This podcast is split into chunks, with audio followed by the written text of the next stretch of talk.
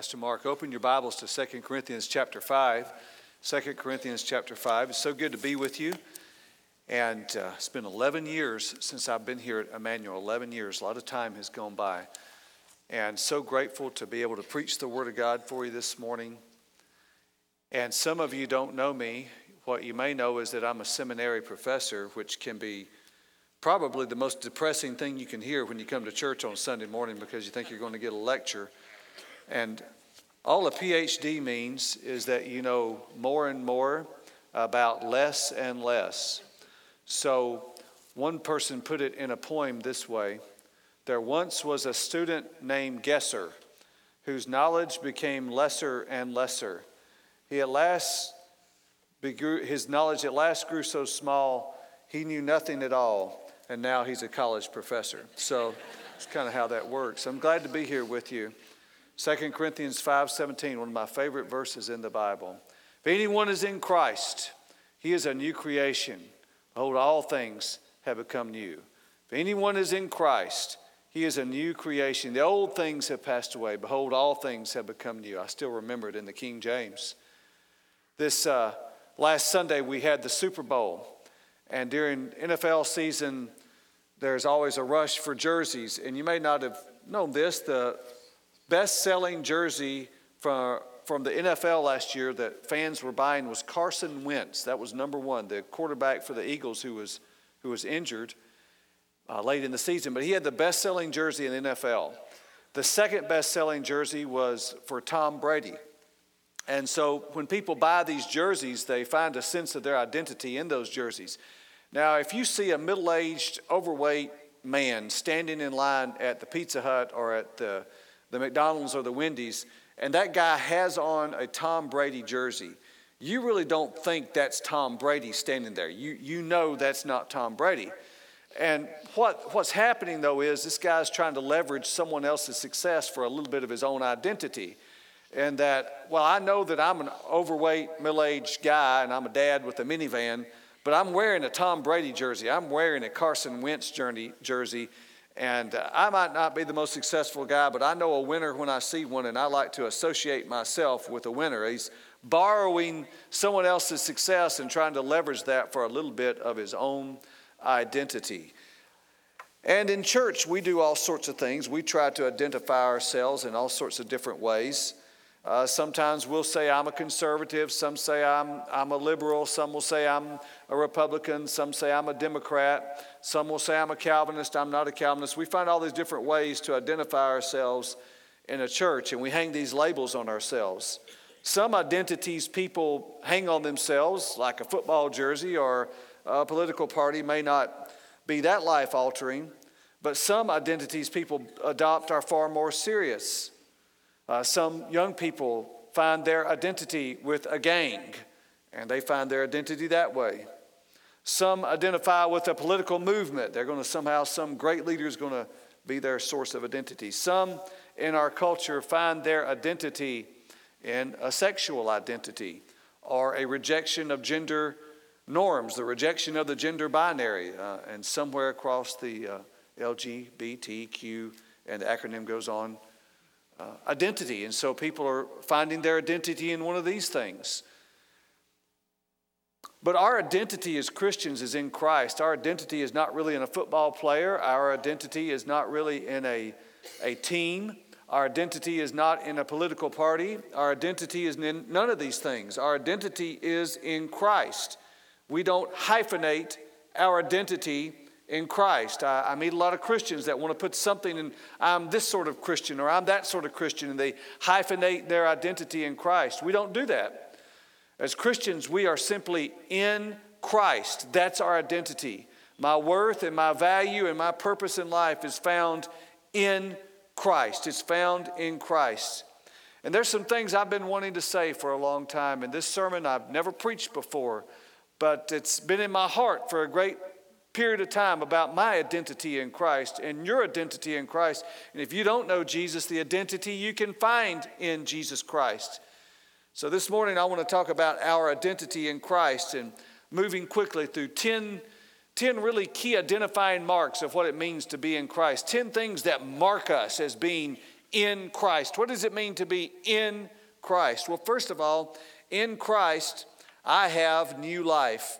In Christ, I have new life. Look at 2 Corinthians 5 17 again. Therefore, if anyone is in Christ, he is a new creation. The old things have passed away. Behold, all things have become new. Let me show you little things there. Do you see where it says, if anyone is in Christ, he is a new creature, a new creation? Really, in the Greek, it's an exclamation. The, uh, the article the is not there. It's, or the article a is not there. It's just in Christ, new creation. It's like Paul is excited and he's just shouting and he's, wow, in Christ, new creation. All things are made new. Jesus Christ gives us new life. In context, new life that he talks about here is connected to Christ's death and burial and resurrection in verses 14 and 15.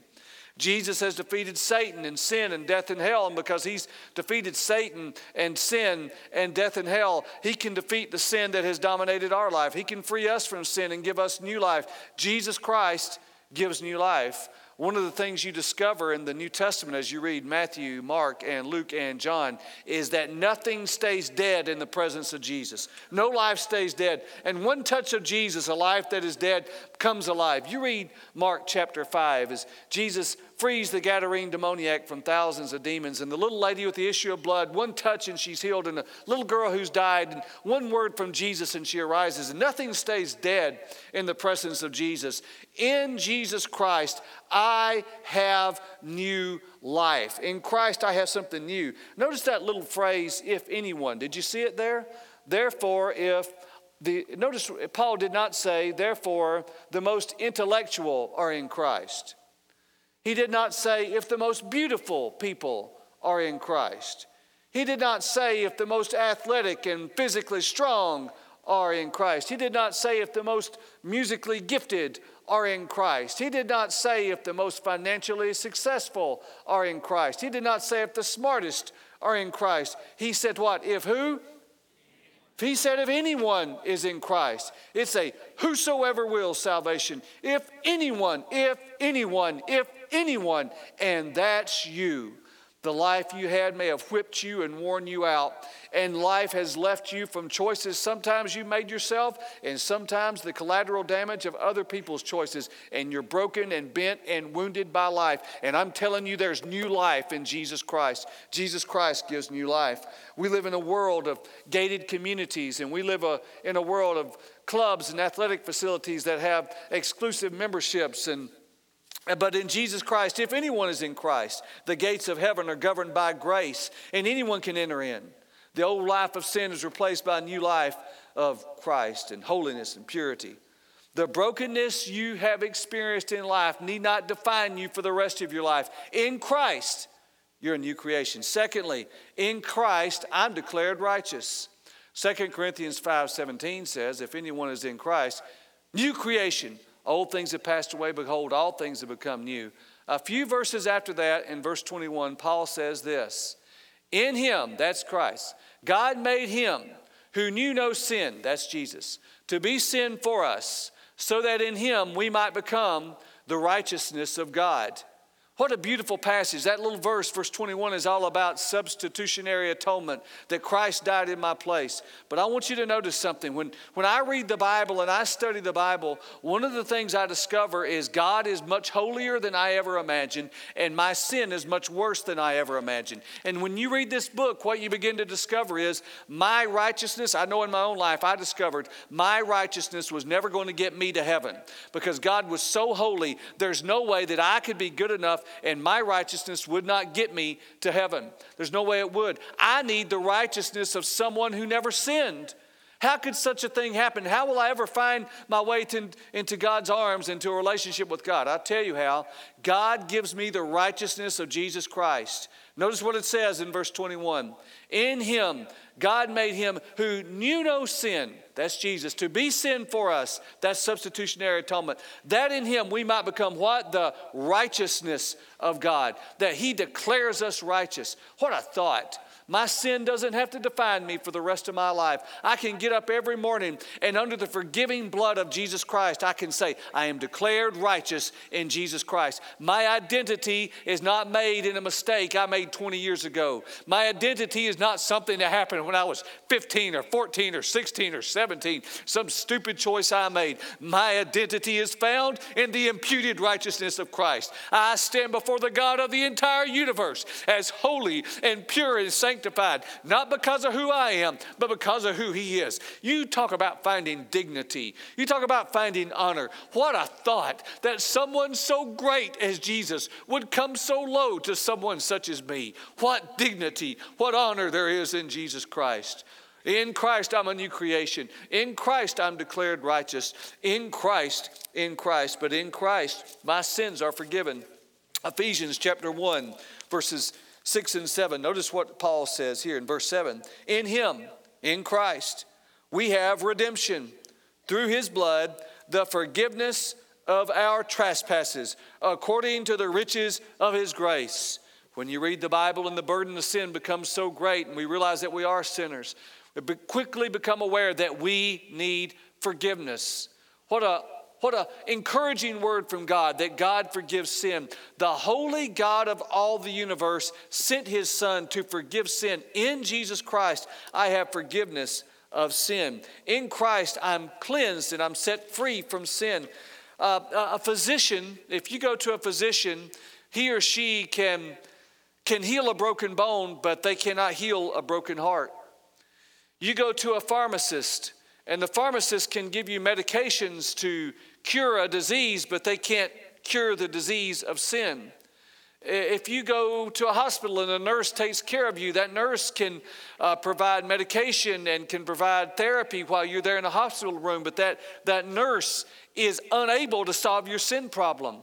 If you are free, uh, released from the hospital and you go to an occupational therapist, that occupational therapist can teach you how to walk again and do your daily task, but that occupational therapist can't uh, teach you how to walk righteously before God. And if your eyes begin to bother you, you can go to an optometrist, and that optometrist can give you glasses, but that optometrist can't uh, free you from the blindness of sin. And so, where will we go?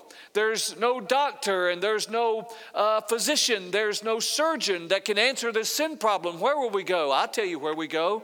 We go to Dr. Jesus. And Dr. Jesus, with his cleansing blood, forgives us of sin. And the world will want to bring stuff up to you. The world will want to remind you of stuff that you did when you were 18, you were 19, you were 20. They want to bring all that stuff, and Jesus puts it under the blood. Do you know what the Bible says? The Bible says that He cast our sins into the sea of forgetfulness. And Corrie ten Boom said He puts up a no fishing sign. He cast our sins into the sea of forgetfulness. Another place He says He cast our sins as far as the east is from the west. I'm so glad He said east and west and not north and south. Why is that? If you go north far enough, eventually at some point on the North Pole, north and south meet and you begin going south down the other side. But east and west never meet. You go east and you go east and you go east, and it is continual. You go west and west and west, it's continual. And the Bible says He cast our sins as far as the east is from the west. What a thought that Jesus Christ forgives sins. People like to bring that stuff up.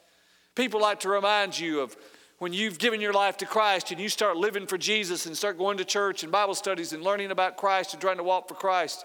Someone will tell you, Oh, we know who you are. Branch, we know about you. You'll be back with us. We know the real you. You'll be back with us. You start living for Christ, men. You start trying to lead your home in, in, uh, in a godly way, and your old buddies will say, Yeah, yeah, we know about you. You remember that night when we were off over here?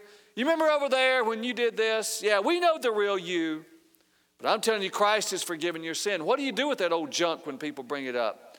My favorite book ever written in the English language is called Pilgrim's Progress. It's an allegory of the Christian life. A man named Christian from going on a journey from the city of destruction to uh, city of Zion, the heavenly city. And along the way, he passes through the valley of humiliation And in the valley of humiliation, he meets a, this awful, vile beast named Apollyon that represents Satan. And Satan, Apollyon, begins to throw fiery darts, and there's this great battle, and they're fighting each other, and Christian is fighting Apollyon.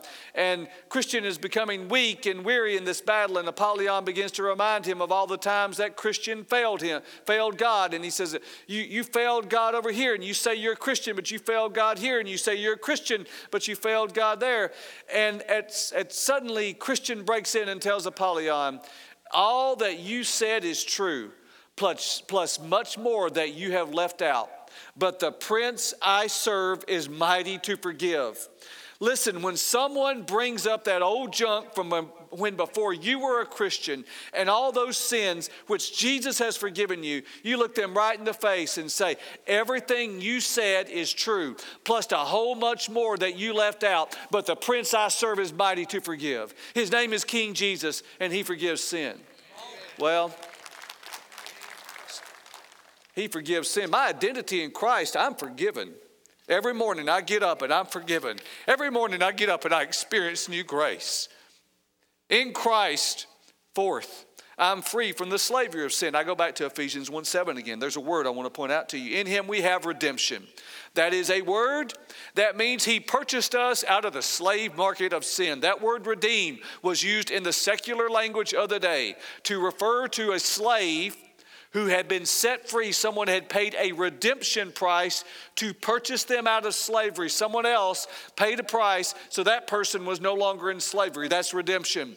And in Jesus Christ, I am free from the slave market of sin. I was in chains, I was bound, I was shackled by sin. But Jesus, with his rich royal blood, paid a sin debt for me that he didn't know, but he paid it for me. And he purchased me out of the slave market of sin. I'm not identified by what I used to be be. I'm identified by the fact I've been set free by the Son of God, the Lord Jesus Christ. That's my identity in Christ. I'm forgiven.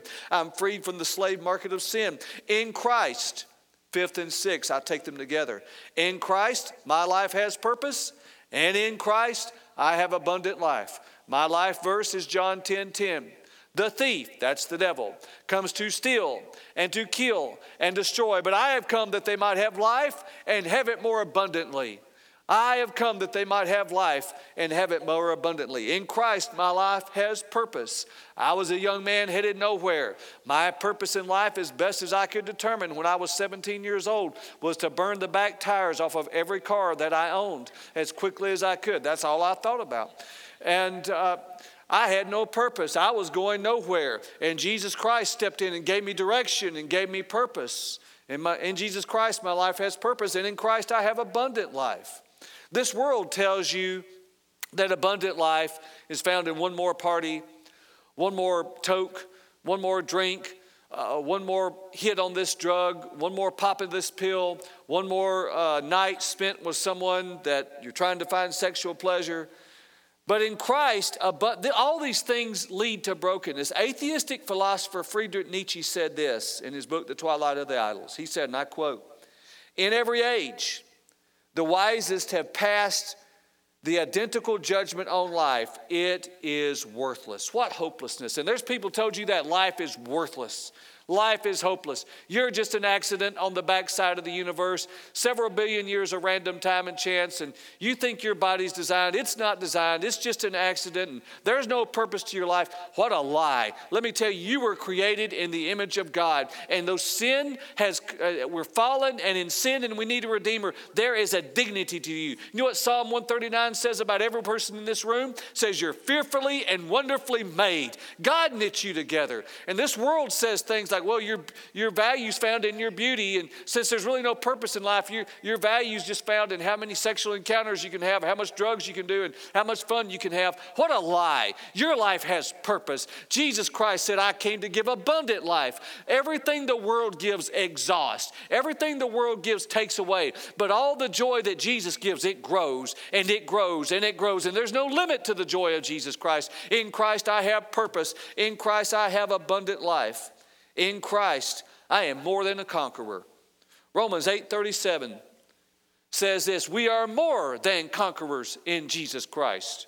More than conquerors. The, the Greek word there is fascinating. It's uh, really, the root is Nike. Some of you kids wearing Nike tennis shoes. That means uh, victory. And uh, that's really the word this year, but it's got an, uh, this preposition in front of it. It's like a, a super conqueror, a super victor. You are more than a conqueror in Jesus Christ. And we live in a world where people label us and people hang names on us and hang terms on us, and we're identified by some label someone gives us. But I'm telling you, in Christ, you are more than a conqueror. You are a victor in Jesus Christ. You are a champion in Jesus Christ. What is, a, what is a conqueror? It is someone who is victorious. Losers follow the world. I'm marching with the winners. I'm going with Jesus. I'm more than a conqueror.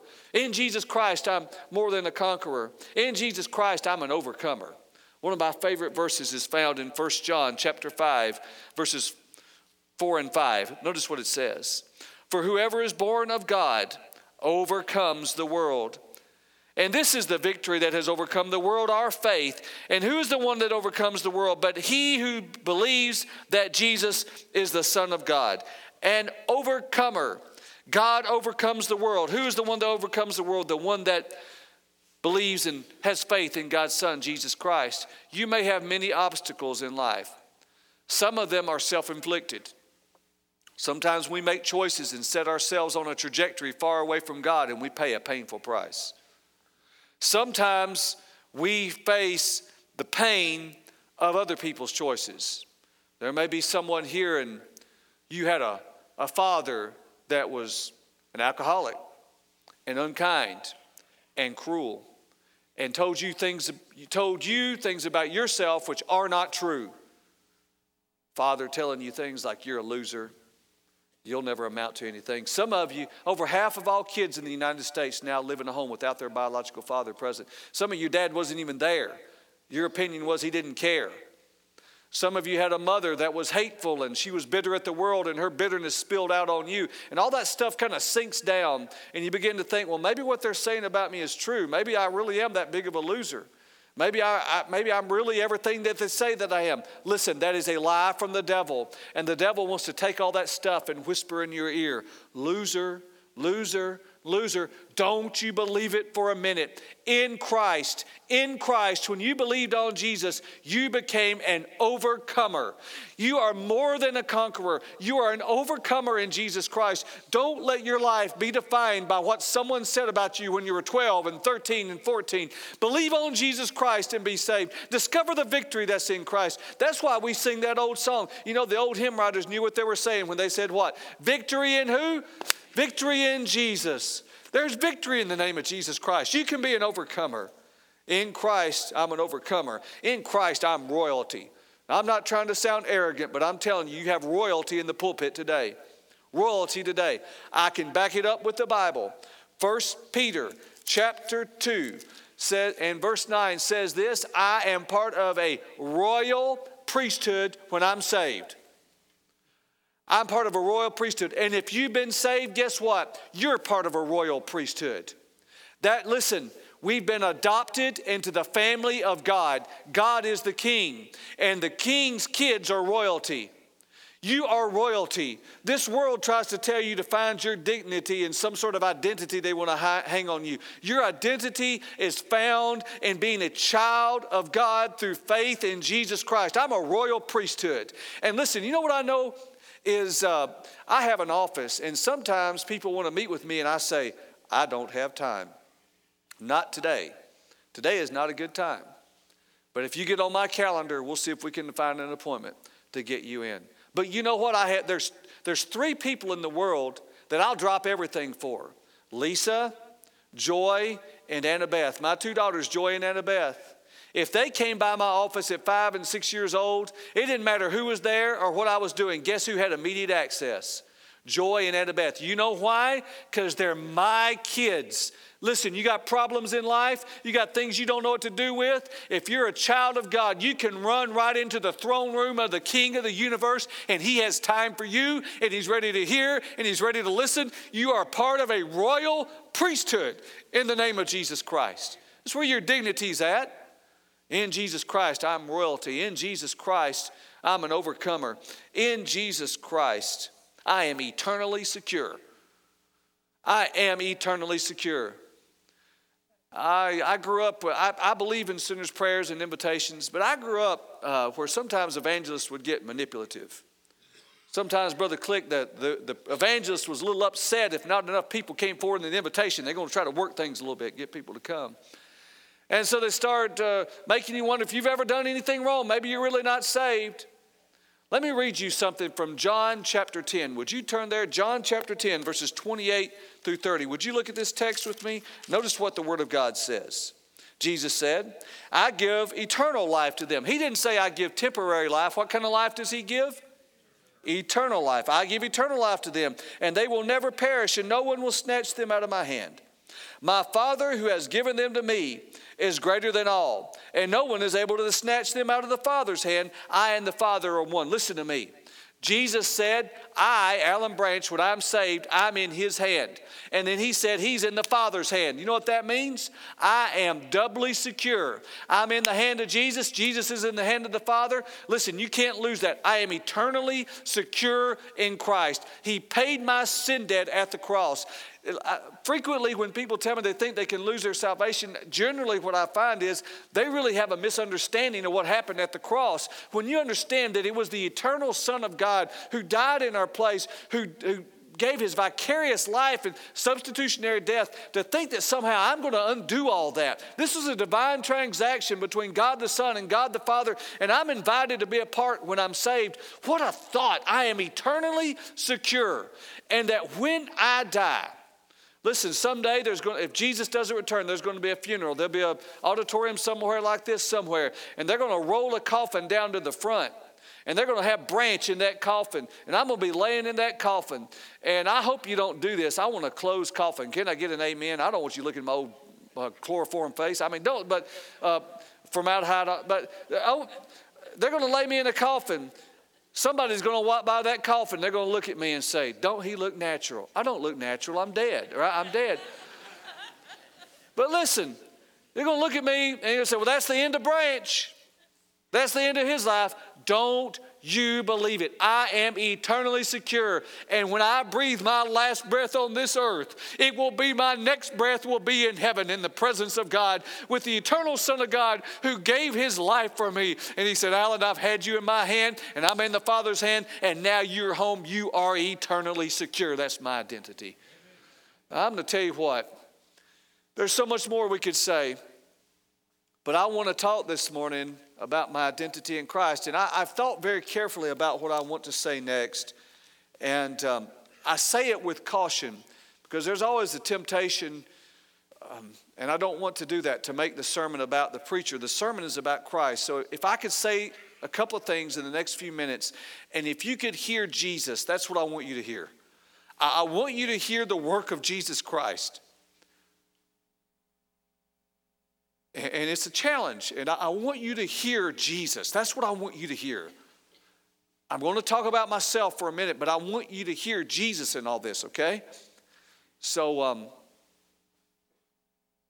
so I remember when I was about 14 years old, I was riding on a church van. We were going on a, some sort of event. There's a girl, the, a young lady on the van coming along as a chaperone. And um, she started asking me questions about my family, about one of my. Any of y'all got family? Can I get an amen? Right? Yes, amen. So she started asking questions about one of my ex brother in laws. I've got so many ex brother in laws, the North American Mission Board has declared them an identifiable people group. I'm telling you. And so, um, so this lady started asking about one of my ex brother in laws and something that he'd done that was pretty bad. And um, and I picked up real quickly as a 14 year old boy. She, she asked this in front of all the kids on the van, all the other kids in the youth group. She wasn't saying, Did this really happen? What she was saying was, That really happened, and that's kind of person your family is. I remember I had my first puppy love. You remember your first puppy love? Oh, your heart just patters. And I was in junior, I had a crush on this girl. And um, I remember the uh, pastor at the church we attended at that time, his wife, made some very disparaging remarks about me to her in front of a group of people telling her, You don't want anything to do with that boy and that family, do you? Now you 12, 13 years old, that stuff weighs down on you. And um, a couple of years back, Lisa showed me a movie and she'd seen it and she I watched it with her. I'm going to use a movie. It's called The Help. It came out in 2012 based on a book. It's called The Help. There's a lot to, the movie, but the two main characters, a lady named Minny Jackson and Celia Foote. And um, Minny Jackson is an African American uh, house housemaid, and Celia Foote is this wealthy white housewife. She's the most beautiful woman in this circle of ladies in Jackson, Mississippi, but she comes from the wrong side of the tracks, and none of the rest of them like her, even though she's prettier and nicer and wealthier than all of them. They don't want anything to do with her. So one day in the film, uh, the character Minny Jackson is talking with Celia Foote, and they're in the kitchen and they're cooking. And Celia's trying to say, Well, maybe they don't like me because of this. Maybe they don't like me because of this. Maybe they don't like me because of this. And finally, the character Minny Jackson looks at her and says, They don't like you because they think you're white trash. And um, I was going to tell you, when I saw that, I don't know if anything's ever like this happened in my life. But the first 20 years of my life came into focus because uh, that's what people said about me.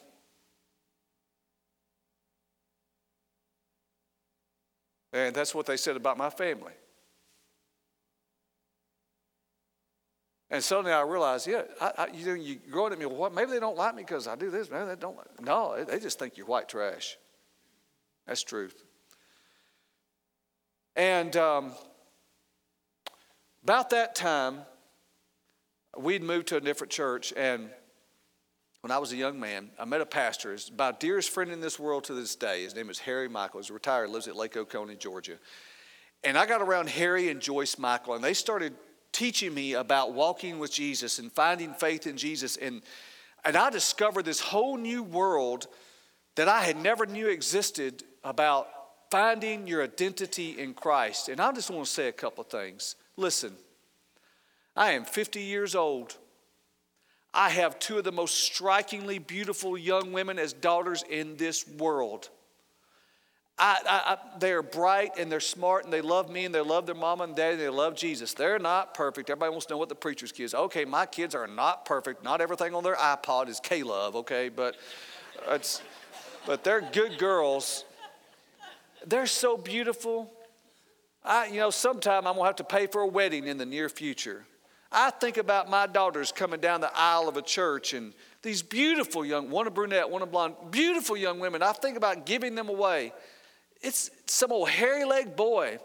It's, it's like handing a Stradivarius to an orangutan. I mean, really, you just, I'm thinking, what in the world?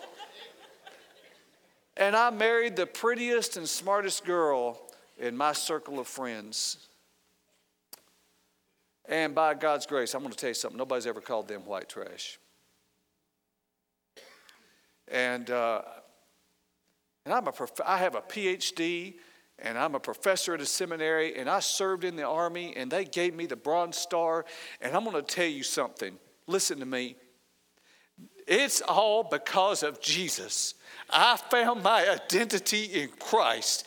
I found my identity not in what somebody said about me, but what Jesus said about me. That in Him I'm more than a conqueror. In Him I'm an overcomer. In Him I'm forgiven. In Him I'm declared righteous. In Him I'm forgiven and made new. In Him I have new life. In Him I am eternally secure. In Him him, in Him, in Him, in Christ. And somebody said something about you years ago. Somebody hung a label on you. Somebody named you something. Somebody called you something. Don't you believe it? Your identity is found in Christ. Your identity is found in the blood of Jesus Christ, in the cross, in the empty tomb, and the Son of God died for you. That's where your value's at. Don't you let this world lie to you. Don't you let this world put you down. Don't don't you let this world tell you you don't have any future, you'll never be anything. It's a lie from the pits of hell. Jesus Christ takes broken people and makes them into something glorious and beautiful. And I'm telling you, He does it every day,